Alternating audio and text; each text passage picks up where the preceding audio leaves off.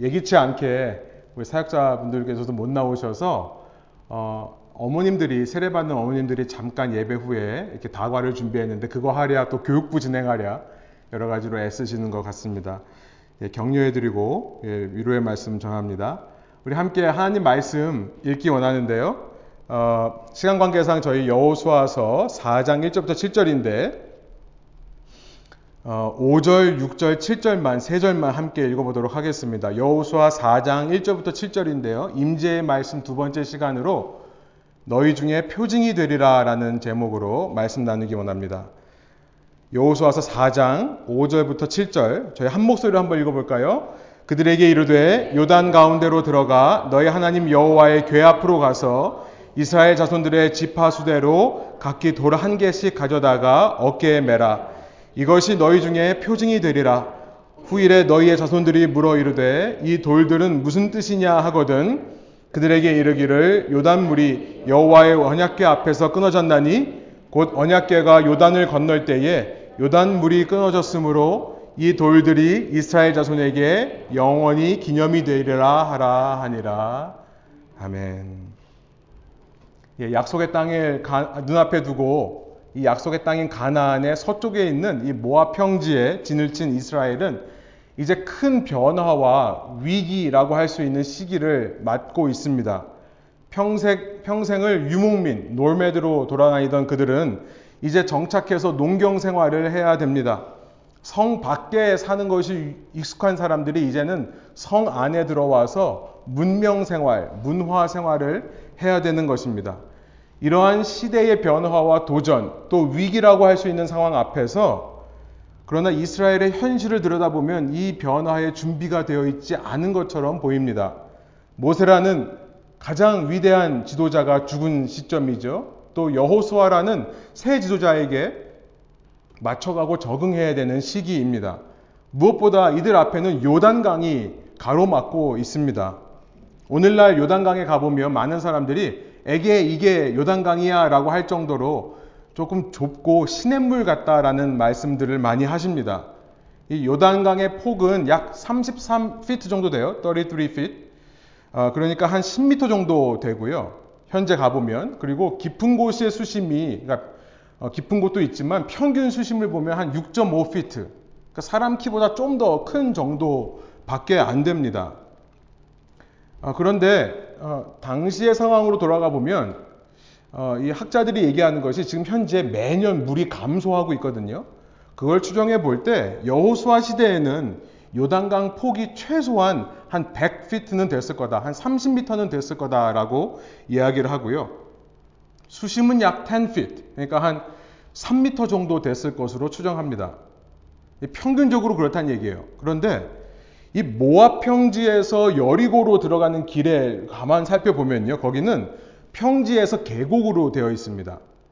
슬라이드를 보여주시면 모압 평지에서 요단을 향해 내려가는 요단강을 향해 내려가는 이 계곡은요. 지금 현재 평균적으로 봐도 최소한 어, 1300피트 폭이 한 400m, 최소 400m에서 먼 곳은 한 만 피트, 그러니까 3km 정도 되는 이런 폭을 가지고 있습니다.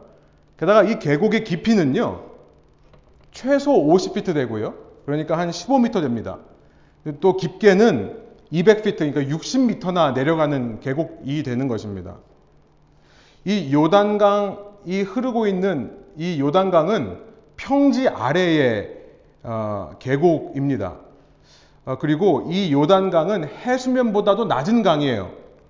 그래서 비가 많이 내리는 우기철에는 이 물의 양이 불어납니다. 이 여 호수아가 요단을 건널 때의 당시 상황에 이런 기록이 있습니다. 여호수아서 3장인데요. 3장 14절부터 15절 제가 세 번역을 한번 읽어보겠습니다.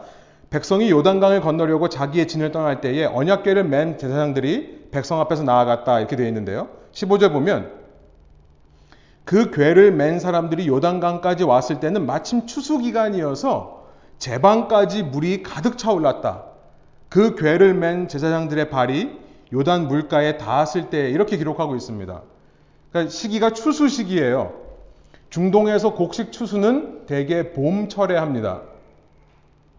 그러니까 가을에 이른 비가 내리고 봄에 늦비가 내려서요. 이 가을부터 봄까지가 우기철입니다. 그 우기철이 지나고 나면 강물이 불어나는데 지금 강둑까지 넘칠 정도로 물이 불어났다라고 이야기하는 시점입니다. 이 요단강이라고 하는 곳은 북쪽의 헤르몬산, Mount Hermon이라는 곳에서부터 이 눈이 쌓여서 녹아서 내리는 물인데요. 산 위에 노, 눈이 녹는 봄철이 되면 이 강물이 비가 와서 넘치는 거에다가 더 합쳐져서 굉장히 많이 불어나는 그런 강입니다.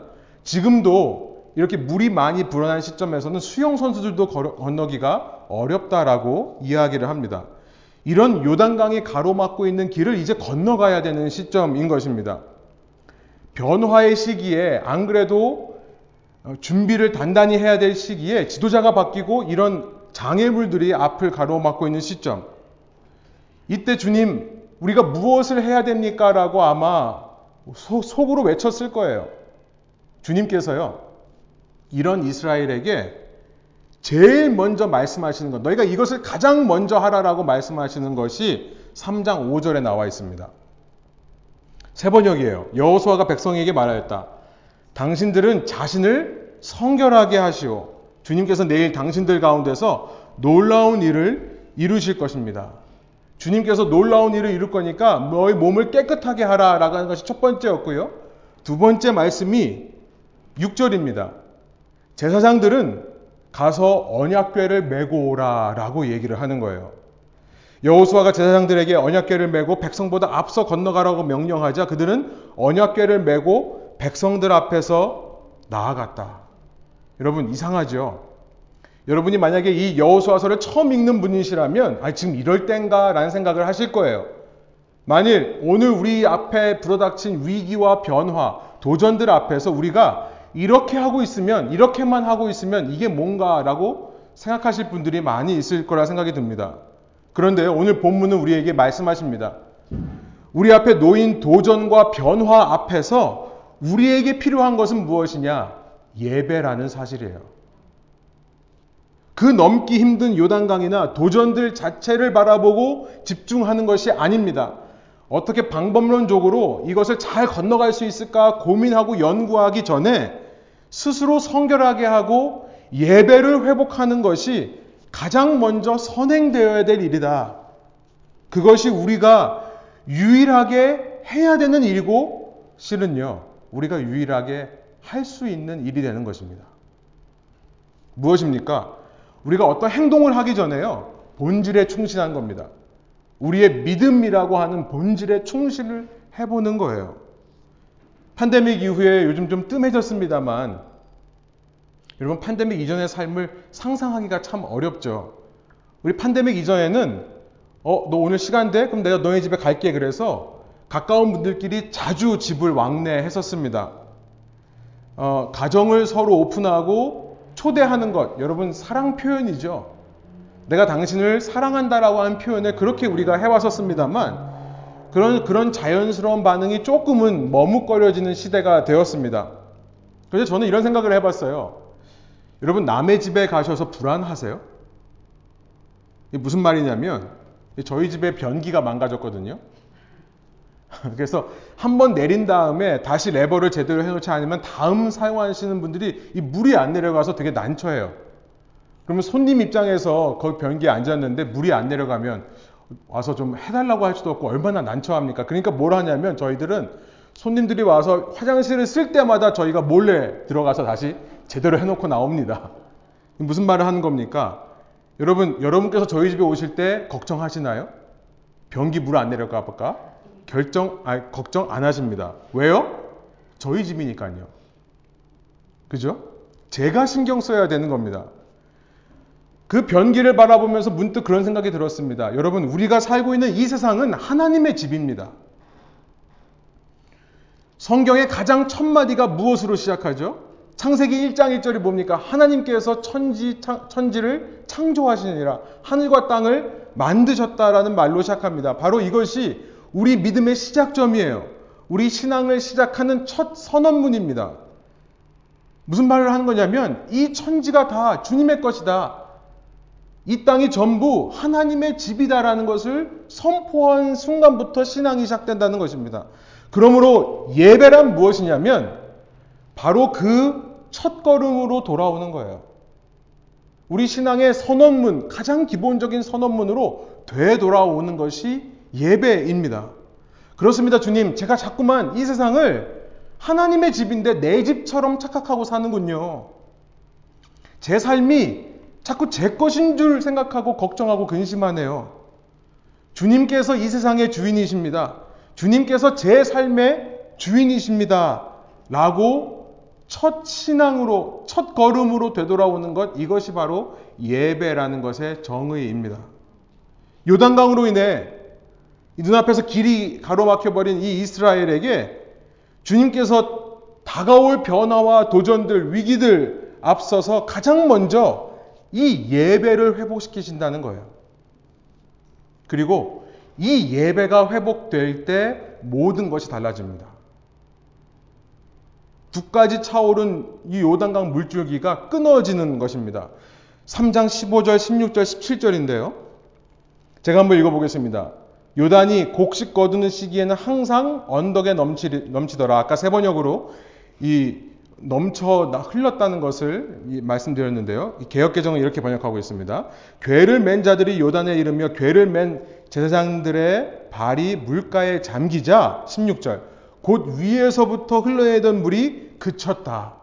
그리고 아래로 내려가는 물들은 온전히 끊어졌다.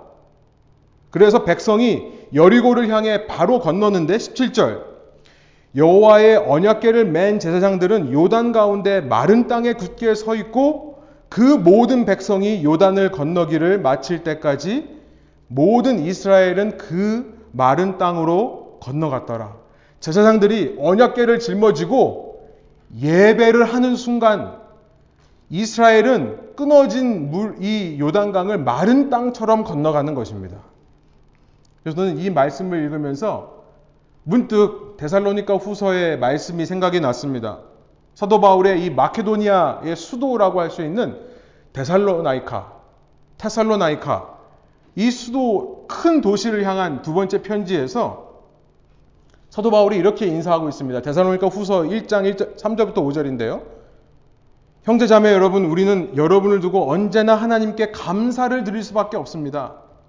그렇게 하는 것이 당연한 일이니 그것은 여러분의 믿음이 크게 자라고 여러분 모두가 각자 서로에게 베푸는 사랑이 더욱 풍성해져 풍성해 가고 있기 때문입니다. 그러므로 우리는 온갖 박해와 환란 가운데서도 여러분이 간직한 그 인내와 믿음을 두고서 하나님의 여러 교회에서 여러분을 자랑하고 있습니다. 편지를 시작하면 이렇게 인사를 해요. 여러분 이 인사 속에 놀라운 진리가 들어 있습니다. 그것은 뭐예요? 믿음은 눈에 보인다는 사실이에요. 그리고 교회의 믿음이 눈에 보이더라. 그리고 그 보이는 교회의 믿음으로 인해 사역자가 자랑스러워 할 수 있다라는 것을 이 인사말 속에서 알게 되는 것입니다. 믿음이 어떻게 보일까요? 믿음이 어떻게 보일 수 있을까요? 믿음은요, 모든 것이 평안할 때 보이는 것이 아닙니다. 믿음은 고난 중에 보이는 것이죠. 그래서 6, 5절에 이렇게 이어서 말씀합니다. 이 일은 공의로운, 하나님의 공의로운 심판의 표이니 하나님께서 여러분을 하나님 나라에 합당한 사람이 되게 하시려고 주신 것입니다. 여러분은 참으로 그 나라를 위하여 고난을 당하고 있습니다. 데살로나이카에 있는 그 큰 도시에 교회가 세워졌는데 그 교회에 고난과 박해가 불어닥치니까 그때서야 그 교회의 믿음이 얼마나 강했는지가 눈에 보이더라. 그, 그때서야 그 교회의 믿음이 얼마나 성장하고 있는지가 보이더라라는 말씀인 것이에요. 여러분, 세차게 흐르고 있는 흐르던 그 요단 강물을 밟고 있는 제사장들을 한번 상상해 보기를 원합니다. 그리고 그들의 발이 닿자 그 말라버린 강, 그들이 계속 예배하고 있는 순간에 이스라엘이 그 강을 마른 땅처럼 지나는 모습을 한번 상상해 보기를 원합니다. 여러분, 이 도전과 변화, 위기라는 순간이 바로 그들의 믿음이 드러나는 순간인 것입니다. 사랑하는 레분교회 교우 여러분, 여러분 삶에 고난이 불어닥치고 있습니까? 우리 교회에 어려움이 있습니까? 여러분 그때가 바로 여러분의 믿음이 드러나는 순간이라는 것을 꼭 기억하시길 원합니다. 그때가 바로 참된 예배로 돌아갈 수 있는 절호의 기회예요. 이 땅이 주님의 집이었구나라고 하는 사실. 내 집이 아니구나. 주님의 집에 거하는 우리에게 세상이 줄 수 없는 평안이 임하시기를 소원합니다.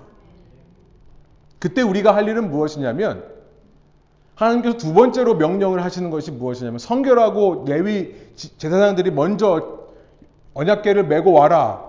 그것에 이어서 4장에서 오늘 본문에서 하시는 두 번째 말씀이 뭐냐면 믿음의 증표를 남기라는 말씀을 하십니다.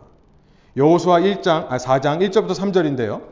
그 모든 백성이 요단을 건너가기를 마침에 여호와께서 여호수아에게 말씀하여 이르시되 백성의 각 지파에 한 사람씩 열두 사람을 택하고 그들에게 명령하여 이르기를 요단 가운데 제사장들의 발이 굳게 선 그곳에서 돌 열두를 택하여 그것을 가져다가 오늘 밤 너희가 유숙할 그곳에 두게 하라 하시니라. 여러분 우리가 마일스톤이라는 말을 합니다. 마일스톤. 이정표라고 하죠. 이 로마 시대에서 온 건데요. 모든 길은 로마로 통한다는 말이 있듯이 이 로마인들은 이 나라 큰 나라를 효율적으로 다스리기 위해 도로를 닦았습니다. 그리고 각 도로마다 이 사람의 발자국으로 천 개가 되는 곳마다 표시하는 돌을 놨는데요. 이것이 어, 라틴 말로 밀레라는 것이 천이라는 말입니다. 그 천 걸음마다 약 한 4,800피트 되는데요. 그마다 돌을 놨다고 해서 이것이 마일스톤의 유래가 된 겁니다. 우리가 쓰는 마일이라는 단위가 사실은 이 로마로부터 어, 흘러 내려온 것입니다. 이정표라는 거예요. 지금 두 번째로 주님께서 말씀하시는 것이 뭐냐면 예배를 회복해라 라는 말씀과 함께 이정표를 만들어라 라고 하는 말씀을 하신다는 거예요. 제사장들이 예배를 드리고 있는 그 언약계를 메고 있는 그 시점에 그 바로 발 앞에 있는 돌들을 한 지파에서 하나씩 12개를 가져다가 탑을 쌓아 놓으라라는 것입니다. 이렇게 하나님을 예배함을 통해 요단을 건널 수 있었다는 것을 후손들이 기념하고 기억할 수 있도록 하라라는 말이에요. 여러분, 지난 시간 우리가 하나님께서 우리를 어떻게 인도하시는가, 하나님께서 인도하시는 길은 무엇인가라는 것을 말씀하면서 그것은 우리 앞에 있는 것이 아니라 뒤를 돌아다 볼 때 보이는 길이다라고 제가 말씀을 드렸었죠. 여러분, 이정표가 없다면 그 길이 보이지를 않는 겁니다.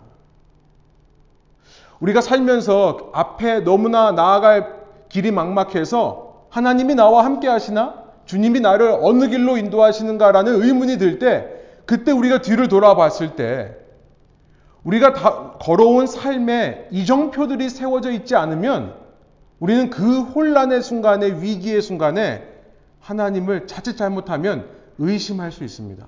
불신할 수 있습니다. 그래서 하나님께서는 오늘 우리의 삶에도 이렇게 12개의 돌들과 같은 이정표들을 세워나가는 것이 너무나 중요하다는 말씀을 하시는 것 같아요. 오늘 우리가 하나 놓는, 하나씩 하나씩 놓는 이 이정표가 나중에 훗날 이 자리에서 어, 이 자리를 돌아볼 때 이 자리에서 세웠던 그 이정표로 인해 먼 훗날 우리가 아, 하나님이 그때도 우리와 함께 하셨구나라는 것을 알게 될 수 있다는 것이죠. 여러분 제가 한번 말씀드린 대로 우리의 뇌는요. 이 감사하고 행복한 기억보다 슬프고 불행한 것을 더 잘 기억해 두고 있습니다. 그렇기 때문에 오늘 우리가 분명한 목적을 가지고 믿음으로 반응한 것들을 기록해 놓는 훈련과 습관이 상당히 중요합니다. 오늘 해놓지 않으면 우리는 먼 훗날 오늘 우리가 서 있던 자리를 되돌아보면서 그때 과연 하나님이 함께 하셨나라는 의문이 들 수 있는 존재들이기 때문에 그렇습니다. 오늘 우리가 기록해 놓지 않으면 잊혀질 수 있는 거예요. 그래서 이것들을 기록하는 습관이 굉장히 중요하다는 생각을 해봅니다. 저는 한때 어, 이렇게 아이들처럼 제가 주원이 나이 때쯤에 예수님을 처음 만난 것 같아요. 어, 중학생 때 예수님을 처음 만나고 나서 저는 믿음이라는 것을 이성적인 것으로 이해하려고 참 많이 노력을 해왔던 것 같습니다. 어려서는 과학적으로 신의 존재를 찾고 증명하는 것을 굉장히 좋아했고요. 또 대학생이 되어서는 논리를 기반으로 한 이 기독교 변증학, 어팔러제릭이라고 하죠. 여기에 푹 빠져 있었습니다. 이 모든 것이 그때 당시 저에게는 너무나 큰 도움이 되고 제 신앙에 필요한 것이었지만 그러나 이성만으로는 이해하는 것만으로는 믿음이 완전하지 않다는 것을 알게 되었습니다. 우리 머릿속에서 한번 의심이 들기 시작하면 그것은 걷잡을 수 없기 때문에 그래요. 하나님에 대해 알고 공부하고 배웠던 모든 지식이 한 번 불신할 수 있는 사건이 터지면 전부 무너져 내릴 수 있다는 것을 깨달은 적이 있습니다. 그때 저의 삶에 불어온 그 위기와 고난을 저는 이겨내지를 못하고 한동안 하나님을 떠나 있었었습니다. 그러다가 다시 주님께로 돌아왔었을 때 내가 이해되지 않는 하나님을 왜 믿어야 되나? 내가 증거가 보이지 않는 믿음을 왜 나도 소유해야 되나? 라는 생각이 들었었을 때 그때 저를 붙잡아 준 것이 뭐냐면 뒤를 돌아볼 때 보이던 이정표들이었어요. 아, 하나님이 살아계시지 않았다면 그때 과연 내가 그렇게 할 수 있었을까라는 생각. 그 생각이 저를 오늘 이 자리까지 붙잡아 준 것이라 생각이 듭니다. 여러분, 오늘 우리에게 너무나 중요한 아주 적용하기에 아주 효과적인 적용 한 가지는 무엇이냐면 여러분 삶에 도전이 있고 어려움이 있습니까? 그 삶에서 주님의 통치를 인정하며 다시 예배로 돌아가며 다시 믿음으로 돌아가며 내가 믿음으로 반응했던 것들을 기록해 놓는 거예요. 아니, 그런 기록을 남기다 보면 그런 기록을 남기기 위해서라도 오늘 주님의 통치를 인정할 수밖에 없게 되는 것이 우리의 모습입니다. 오늘 본문 6절, 7절을 보니까 하나님께서 그래서 너희 중에 표징이 되리라 라는 말씀을 말씀해 주세요. 후일에 너희 자손들이 물어 이르되 이 돌들은 무슨 뜻이냐 하거든 그들에게 이르기를 요단 물이 여호와의 언약궤 앞에서 끊어졌나니 곧 언약궤가 요단을 건널 때에 요단 물이 끊어졌으므로 이 돌들이 이스라엘 자손에게 영원히 기념이 되리라 하라 하니라 이렇게 말씀하시는 겁니다. 하나님께서는 그 놀라운 요단강이 멈추는 이 놀라운 기적과 같은 사건을 그냥 단 한 번의 경험으로 스쳐 지나가게 하지 않으셨다는 것을 우리가 기억해 볼 필요가 있습니다. 그래서 하나님은 의도적으로 이것에 대한 흔적을 남겨라 라고 말씀하시는 거죠. 그리고 그 흔적을 보며 너희 후손들이, 너희 주위 사람들이 궁금해 하도록 만들어라 라고 말씀하고 있는 것입니다. 여러분, 우리가 신앙생활 하면서 내가 은혜 받는 것은 너무나 잘 아는데요. 그 은혜 받은 것을 기억하기 위해 혹은 다, 다른 사람에게 전하기 위해 기록하는 일들은 우리가 참, 자주 미스하는 것 같습니다. 잃어버리는 것 같아요. 그래서 여러분께 질문하고 싶습니다. 여러분 오늘 어떤 기록들을 남기고 살고 계십니까? 그냥 마음에 간직하면 되죠. 라고만 생각하지 마시고요. 죄송합니다만 우리의 마음은요. 너무나 쉽게 변해요. 때에 따라 사람에 따라 그 사람이 보이는 반응에 따라 우리의 마음은 요동칩니다. 왔다 갔다 해요. 나는 지금 하나님을 믿는 것 같고 이 교회를 사랑하는 것 같은데 조금 어려움이 있으면 흔들려요. 그래서 나의 고백들을 기록해 놓는 겁니다. 구체적인 너무나 구체적인 말씀을 드린 것 같지만 흔적을 꼭 많이 남기세요. 그리고 자녀들에게 그 흔적을 계속 소통하세요. 저는 요즘 현대인들의 삶을 보면서 이런 생각이 듭니다. 참 여유가 없습니다. 참 여유가 없어요. 여러 가지 이유가 있겠지만 세상이 그만큼 바빠진 것도 있고요. 이제 기업에서 저희 우리들에게 회사에서 이 세상에서 우리들에게 너무나 많은 것들을 요구하는 시대입니다. 그런데 한 뇌과학자가 이런 얘기를 한 적이 있었습니다. 왜 현대인들이 이렇게 여유가 없냐? 뇌가 쉴 수 있는 시간이 없다는 거예요. 그러니까 하루 종일 일하느라 지친 우리 이전 세대도요 열심히 일했습니다. 신경 쓸 거 굉장히 많았습니다. 그런데 그들은 열심히 일하고 집에 들어오면 집에서 그냥 쉬었어요. 그런데 오늘 우리는 어떻습니까? 일이 끝나도 집에 와도 계속해서 뇌가 자극을 받습니다. 영상에 의해서요. 미디어에 의해서. 여러분 이 미디어의 영향이 얼마나 큰지요. 우리는 아무렇지도 않게 쇼핑하고 우리는 아무렇지도 않게 누군가를 팔로우하면서 어떤 일이 일어나는지를 보는 것 같은데요. 우리 뇌는 쉬지를 못하는 거예요. 스크린을 통해 정보를 찾고 시각, 청각의 자극을 받는 것, 뇌가 뇌로 하여금 쉬지 못하게 하는 일입니다. 그렇게 하루 종일 전화기를 붙들고 살다 보니 늘 뇌가 활성화되어 있기 때문에 외부에서 조금만 자극이 와도 민감하게 반응하는 거예요. 나도 모르게. 여러분, 성격이 이상해진 게 아니라요. 저는 그렇게 생각해요. 그렇게 생각하고 싶습니다. 성격이 이상해지는 게 아니라 이 뇌가 여유가 없어지는 거예요. 그러니까 남이 무슨 부탁을 하면 들어줄 여유도 없습니다. 남 신경 쓸 마음조차 생기지를 않는다라고 말하는 사람들이 참 많은 것 같아요. 그런데 저는 본문을 보면서 하나님으로부터 한 가지를 배웁니다. 그것은 뭐냐면 하나님이 이 미디어를 얼마나 잘 활용하시는 분이신지를 배워요. 이 말씀만으로도 요단강을 끊어지게 하고 그냥 말씀으로 내가 이런 일을 행했다라고 말씀하실 수 있는 하나님이신데요. 굳이 12개의 돌로 미디어를 만들어서 메시지를 전하시는 하나님이십니다. 여러분 저는 그래서 이런 생각이 들었어요.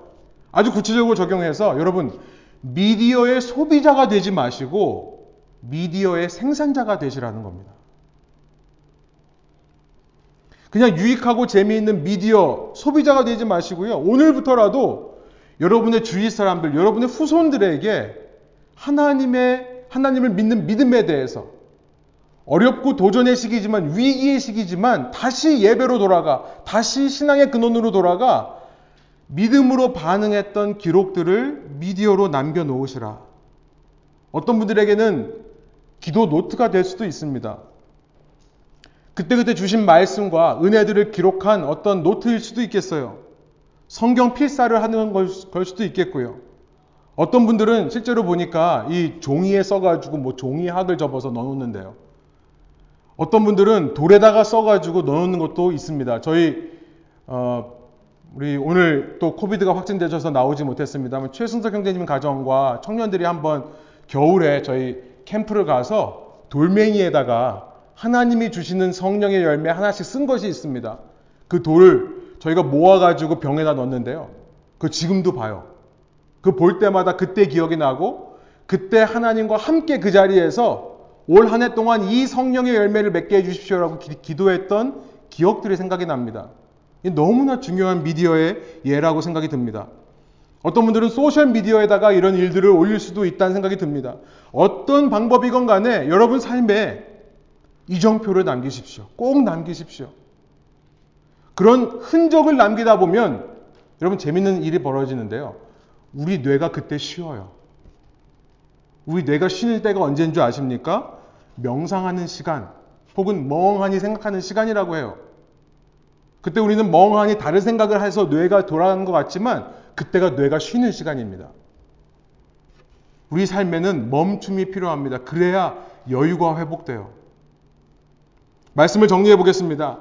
주님께서 큰 변화의 시기, 도전과 위기 앞에 서 있는 이스라엘에게 주신 말씀은 제일 먼저는 자신을 성결하게 하고 예배에 힘쓰라는 말씀이었습니다. 여호수아 3장 5절. 당신들은 자신을 성결하게 하십시오. 여러분, 이렇게 예배가 회복되면 어떤 일이 벌어집니까? 주님께서 일하기 시작하세요. 주님의 세상이거든요. 여러분 삶이 아니라 주님께서 통치하시는 삶이거든요. 여러분의 오리엔테이션이 하나님께로 다시 되돌아가면 그때부터 하나님이 여러분 삶 가운데 역사하실 줄로 믿습니다. 그럴 때 이 경험을요, 믿음의 매개체로 꼭 기억하고 기록하고 기념하는 노력이 우리에게 필요합니다. 여호수아 4장 6절 이것이 너희 중에 표징이 되리라. 우리가 이 마일스톤 이정표를 남기는데 얼마나 에너지와 시간을 쓰고 있는가. 훗날 우리가 만날 환란과 또 다른 위기와 도전들 앞에서 오늘 이 시점을 돌아볼 때 그때의 내가 미래의 내가 흔들리지 않을 원동력이 될 수 있는 이정표. 우리의 후손들이 우리의 삶을 나중에 평가할 때에 오늘 내가 남기는 이정표를 보고 우리를 평가할 것입니다. 믿음은 보이기 때문에 그래요. 의심과 불신의 쓰나미가 우리에게 밀려올 때 우리가 막아낼 수 있는 이 영적인 방패들의 영적인 이정표에 영적인 투자를 하시는 저와 여러분 되기를 원합니다. 그럴 때 이 자극 많은 시대 속에서 우리는 또 주님 안에 안식을 얻게 될 것입니다. 함께 기도하겠습니다. 하나님 이 시간 저희가 침례를 행하며 우리 아이들에게 하나의 이정표를 만들어 준 줄로 믿습니다. 이 이정표가 이들의 삶에 앞으로 살아가며 여러 가지 고난과 환란을 만날 때에 뒤를 되돌아보며 그들의 신앙의 출발점으로 기록될 중요한 이정표인 줄 믿사오니 주님 오늘 침례를 받은 우리 아이들의 삶 가운데 주님께서 앞으로 계속해서 이들의 믿음을 붙잡아 주시고 성숙시켜 주시고 믿음을 흔들리지 않게 견고하게 세워 주시기를 원합니다. 동일한 은혜를 이 자리에 있는 저희들에게도 주님께서 이루어 주시기를 소원합니다. 우리의 각자의 삶 속에 믿음의 이정표들이 세워지게 하여 주시고 그 믿음의 이정표들로 말미암아 때로 혼란과 좌절 속에서 내 인생의 의미가 무엇인가 내 인생이 도대체 어떤 목적이 있는가 혼란스러움이 찾아올 그 순간에 우리의 믿음을 다시 한번 새롭게 하는 우리의 예배를 다시 한번 회복해야 하는 믿음의 원동력으로 세워질 수 있는 이정표가 지금 저의 삶에 세워지게 하여 주시고 이 모든 변화와 위기의 순간 속에서 우리는 계속해서 우리 신앙의 밑바닥인 믿음으로 예배로 돌아가는 참된 주님의 자녀들 될 수 있도록 그래서 세상이 줄 수 없는 쉼과 평안을 날마다 주님 안에서 누리는 주님의 백성 되게 하여 주옵소서. 그렇게 하시 주님을 감사드리며 예수 그리스도의 이름으로 기도합니다. 아멘.